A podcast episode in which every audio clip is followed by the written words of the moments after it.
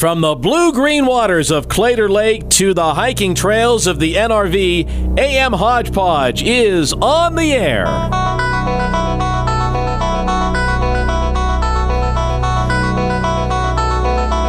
Here are your hosts, Keith Weltons and Mark Tapp.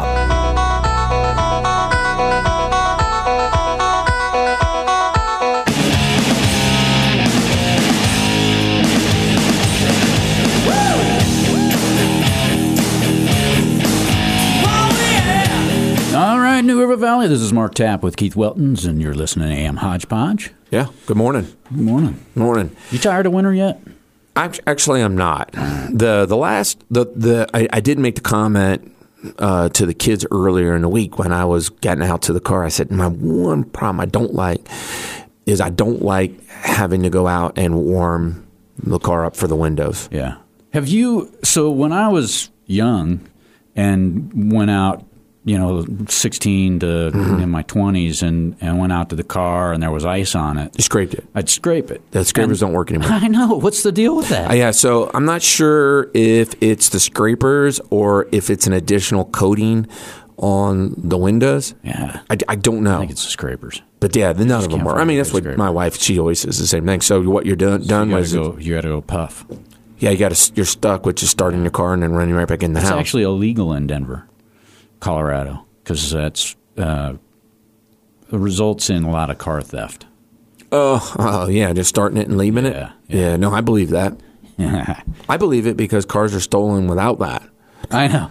Yeah, It's an What- invitation. What, always surprises me now on my truck, I can't do anything about it. The, I start it and the the running lights come on. Right. Um, but what always kind of su- surprises me is when somebody starts their car up, leaves it out there, and turns their lights on. Mm-hmm. It's kind of like an invitation. Yeah. I always try to hide it a little bit. Well, the lights turn on on the newer vehicles Newer automatically. ones, yeah, Mm-hmm. yeah.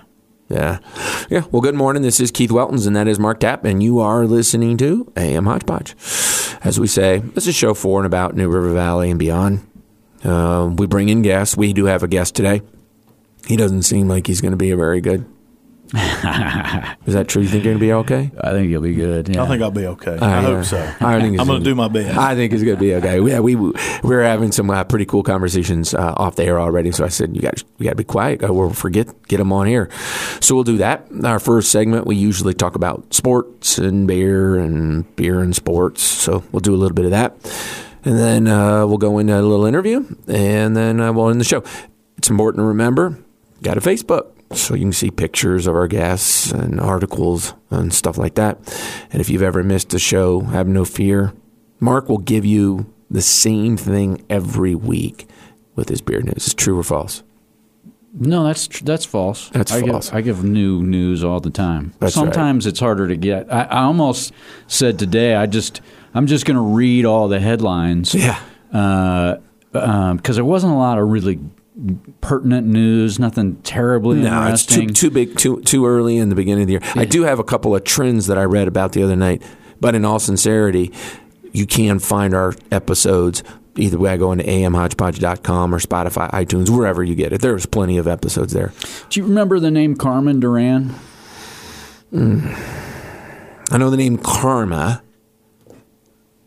Karma or Carmen? Carmen. Hmm. Carmen Duran. It was, we did a story on her. It would have been back in 2001, or uh, sorry, 21. 2021? Okay. Um, she passed away okay. At 102 years old. Is this the woman that ordered the mm, uh, truck or trailer of Bud Light or Miller Light or something like that? No, or she drank one every day? Drank beer every day. yeah, okay. that Drank her- one every day. That was her secret. Yeah. And she was pretty popular. So, uh, apparently, Yeah, her she drank every day.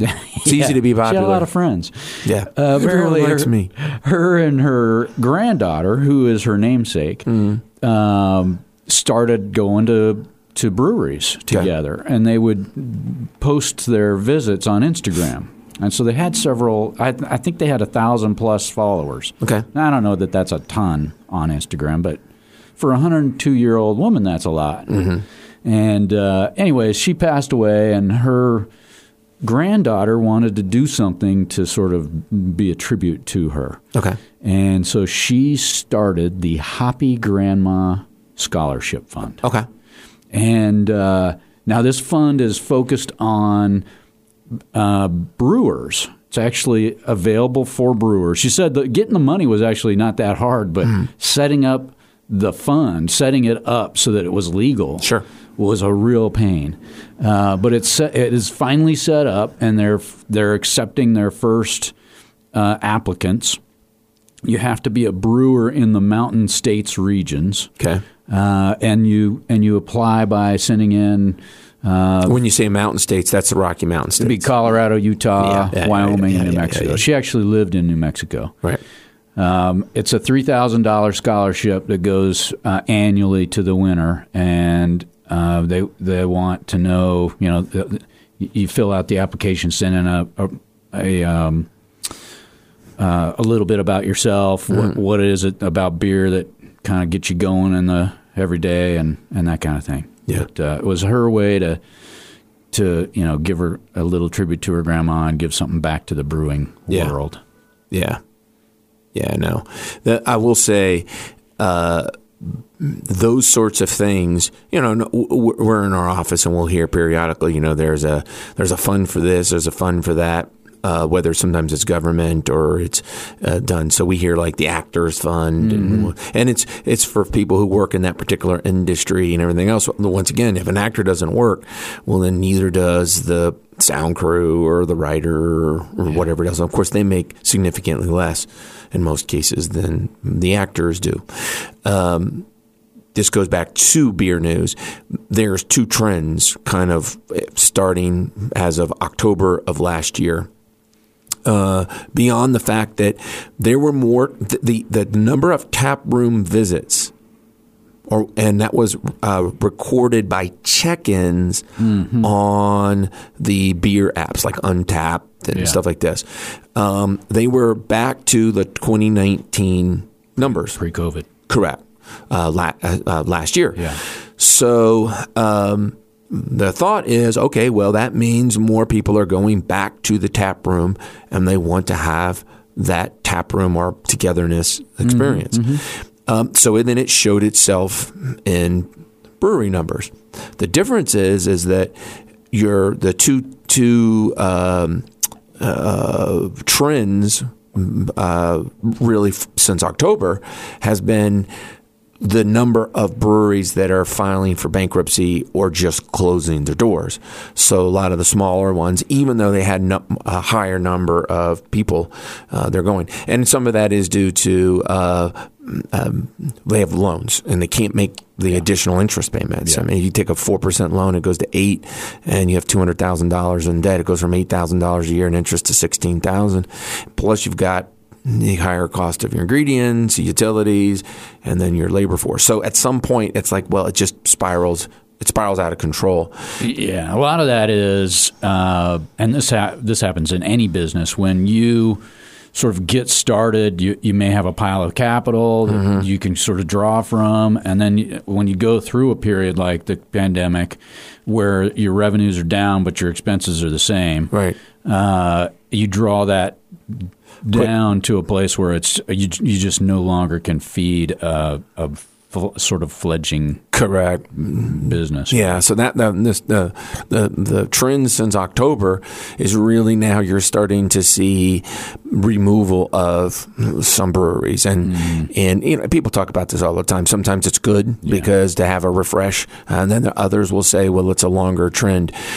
That'll all be determined. Yeah. It'll all be determined. Typically, when you find an economic downturn, you have new businesses op- open simply because people are no longer employed where they, where they once were, and so I think what you'll find is that a lot of these breweries, in some shape or form, may very well open back up. So that was one trend. The second trend is the move to two types of beers. And one is where it's a beer that uh, also includes something like a vodka or a tequila.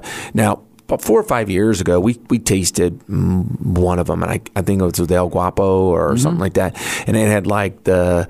Um, uh, tequila Yeah. kind of in it. That trend is clearly pushing. Yeah. So there was an increase in those sales uh, in the uh, beer world about 370 percent. Now it was a small, but it's a but it's a big increase. Very similar to how the um, uh, seltzer kind of took over. The second trend is something called cold IPAs.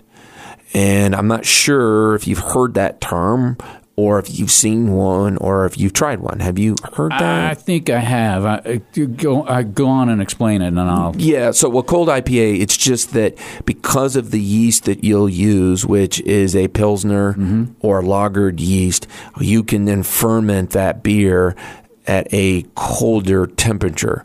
So I haven't heard that. So are you saying that? Um, are you doing a lager fermentation on an IPA then? Yes. Yeah. Yeah, and so, but you've got to switch over from an ale, which would not be an IPA, Yep. to a lagered or a pilsner yeast, and then you can do it at a colder temperature. The net result is is that it gives you the feeling of a lagered, which is typically higher carbonated. Uh, uh, it's a little bit lighter to the tongue Less malty. less malty. However, it gives you the uh, higher alcohol, which is known for the IPA, Yeah. and it gives you the hop profile. So by removing the malt, you get crisper uh, IPAs, and some of that has been done through necessity because the um, IPA component does in fact use that you know particular strains, and most breweries are actually ales. Yeah. So as costs became more expensive, but it started out west and has now started to move throughout the United States. And I haven't seen one on a shelf. But sounds actually pretty good to me as far as you know. If, if I had to take my two, Sounds like a Heineken. it does. It does. It does. but but I, I, I'll be curious to try it. it's It sharper is on the smell too. By the way, Yeah, yeah, I can see that. It's going to be more expensive for so smaller breweries aren't going to be able No. to do a lot of that. No, because not- you got to have that. Is it a uh, cold jacket or what do they call it? yeah, it has to be. Um, You have to you have to ha- hold your fermenter to a lower temperature, and that requires yeah, is it glycol? It's you have to have a glycol. Yeah, so it's a glycol system that is just uh, it runs through, and it's usually an interior. So you've got an exterior stainless, and then you have a, a, a, ja- to your point a jacket in between there, and it runs now. The breweries that are trying to run off of smaller systems and they do more turns, Yeah. they typically have a glycol system in there because it's the only way to get the beer out quicker. Those that have much larger systems, let's say large being seven and up, Yeah. they don't necessarily always have the glycol system on every fermenter. They might have it on one. yeah, Because the seven barrel system, they can wait two or three more days for it to ferment Mm-hmm. because they can go ahead and get seven barrels out versus two or Right, one or right. three. So yeah, it, it's going to be interesting to see how, how they can do it. But that trend, if you do see one, just do us a favor and find one and go ahead and let's bring it in. all right, All right, Okay. that sounds good. All right. Ball over beer. It's time. Oh, it says ball over beer? Yeah. Okay. I always find that interesting. I can hear the music, but I can never hear the word ball over beer. That I don't know why that would be. Okay, I do. I think I think you're hiding it. okay. All right. So we're going to go ahead and bring in our guest. So in 2007, this individual was he was German. He's NBA. We're going to give try to You get still our talking about our guest? Or? no, our guest is going to come in here. I'm not German. All right, figured as much. All right, but in 2007, we have to kind of figure out something here. In 2007, this was the first European player to be named the MV, NBA Finals MVP when his team swept the Cleveland Cavaliers in the NBA Finals. He played for the Dallas Mavericks. Do you know who that was? Devin, uh, uh, Dirk. Dirk. Dirk Nowitzki. Nowitzki. Okay. He said he didn't watch sports. Correct. Well, he can remember back then when he did have time to watch sports. All right, so that was Dirk Nowitzki. Okay, so I'm saying that because if we look at sports outside of the United States and we look at UK, Germany, and China, so these are U.S. played sports, and we look at the NFL, NBA, Major League Baseball, and soccer, one of those sports, one of those sports, has more fans per population percentage in every single country outside of the United States versus the U.S. Would you guess which one that would be? Would it be football, baseball, NBA, or soccer? Soccer. That's correct. That's correct. It's soccer, okay? And it's stark at how much different it is. So, as an example, in the U.S., it's about 12 or 13 percent. It's nearly 30 percent of the U.K. is watching U.S. soccer. Okay. That surprises me a little bit. Well, a lot of their players, a lot of their Yeah, players. that's Ah, see. Yeah. a lot of their players are coming here because there's not enough club teams Yeah. on the island. So you get that. All right. One other sport, only one other sport in the U.S. played in the U.S. has more foreign watchers as a percentage. Which one is it? NFL, NBA, baseball, and what country? I would say the NBA. Okay. And And you can guess different if I, you'd. I, I would say the NBA, and I would say the country would be China. okay. Yeah. That's I- I doubly think- correct. Yep. Okay. Yep. That is doubly correct. So now you guys are are, are, Yeah. are you're both on the Yeah. same page. All right. So now here's the really hard one. Okay. I'm going to give you these sports: NFL, NBA, NASCAR, NHL, baseball, and soccer. I just need to tell you to tell me if they have more Democrats watching it, or more favorable ratings by Democrat, or more favorable ratings by Republicans. That's all I need to know. All right. Okay. NFL, Democrat. Republican, it is Democrat. NBA, Democrat, Yeah. Democrat. that is correct. Mm-hmm. NASCAR, Republican, Yeah, definitely. NHL. Republican.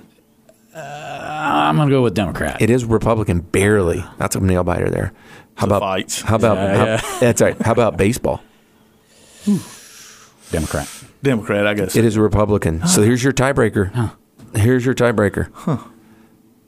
Soccer, Major League Soccer, U.S. Soccer, which has a more favorable Republican I'm or to go Democrat. Democrat on that. Yeah. It is Democrat. All right, congratulations. Mark didn't win, but you didn't lose either. yeah, that is. That is. Only one of those sports has a negative uh, connotation for per fan base, and that's uh, NFL.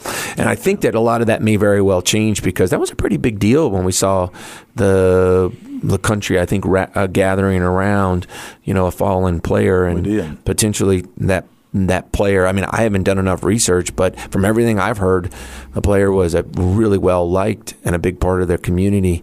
And when you start to, to, to see things like that, it can kind of help reset someone's uh, frame of mind It does to a particular It really sport. yeah, what in in particular, what I like to see is I, I did like to see that most everybody came came around and uh, and it seemed like prayer entered entered, entered yeah. on the field a little bit, and that, that was that was that was uh, encouraging to see. Yeah, it's fun. You know, it, yeah, so- Mm-hmm. it really starts to put maybe the importance back in what it is that you're doing. makes you think about life a little It- bit differently. it does, How, it and how precious it is, and how it can easily be taken away. Yeah, So- yeah, yeah, and, and how, how much we actually do have in common uh, once we kind of get down to the nuts and bolts there. I think that's a pretty good place to stop. We'll go ahead and when we come back in, we'll bring in our guests and we'll talk about some of those issues and uh, let's see where the conversation goes. Everybody, stick with us. You're listening to AM Hodgepodge.